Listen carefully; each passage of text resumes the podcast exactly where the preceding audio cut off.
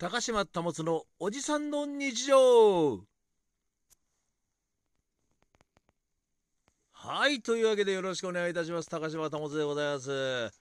いやーもうあれだね。だんだん冬も本気を出してきましてえー、まあ寒い日も増えてきたなという感じがしますんで。いや今日ですよ。まあ午前中あの1時間ほど仕事がありましてまあこれもねあのー、ダンスの先生なんですよ。そんな大層なもんじゃないですけどね、そのディスコダンスの先生っていうのをやってるわけです。まあ昔流行ったその何？我々の世代の人はみんな通ってる、まあステップってやつですね。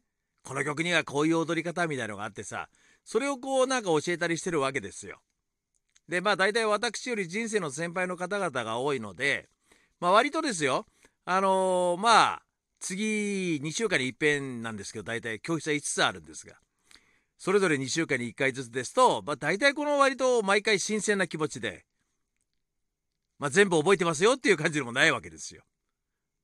なまあ私もこのそれに合わせていろんなこうレッスンをしているわけなんですが、まあそんな中でもやっぱりこのリズムを取るものが難しいものとか昔だったらできたのにねっていうものがあったりするわけです。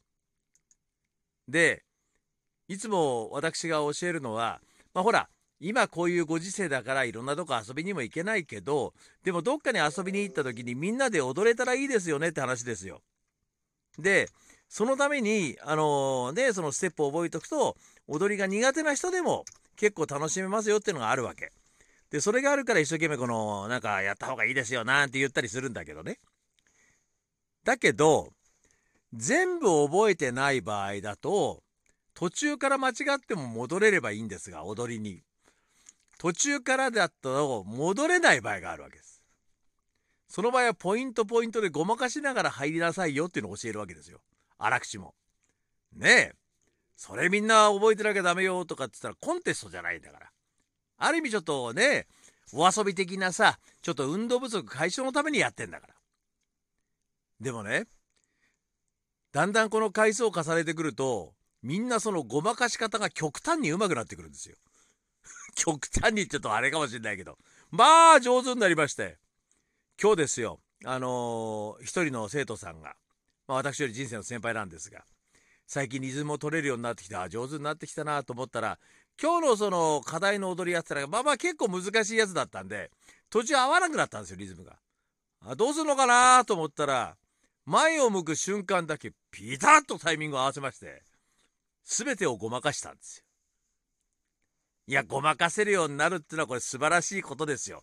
でもあそこまで見事なそのごまかし方っていうのは初めて僕は見てて、教室始めてから。いやー、楽しかったっすね。で、そういうことができるようになったってことは、これ上手になったっていうことだから。素晴らしいね、今のごまかし方。褒めましたよね。ええー、そうなんですよ。何も目くじら立ててですね、間違ってるよというか、それが全部いいわけじゃないんです。うまくごまかしてなんとなくみんなで合ってるように見えればそれでいい場合もあるわけですよ。むしろそっちの方が楽しいでしょ？だからみんなで楽しいこと考えた方がねなんとなく仲良くなれるんですいろんな人がそっちの方が楽しいような気がするんですけどね。高島保つおじさんの日常ではまた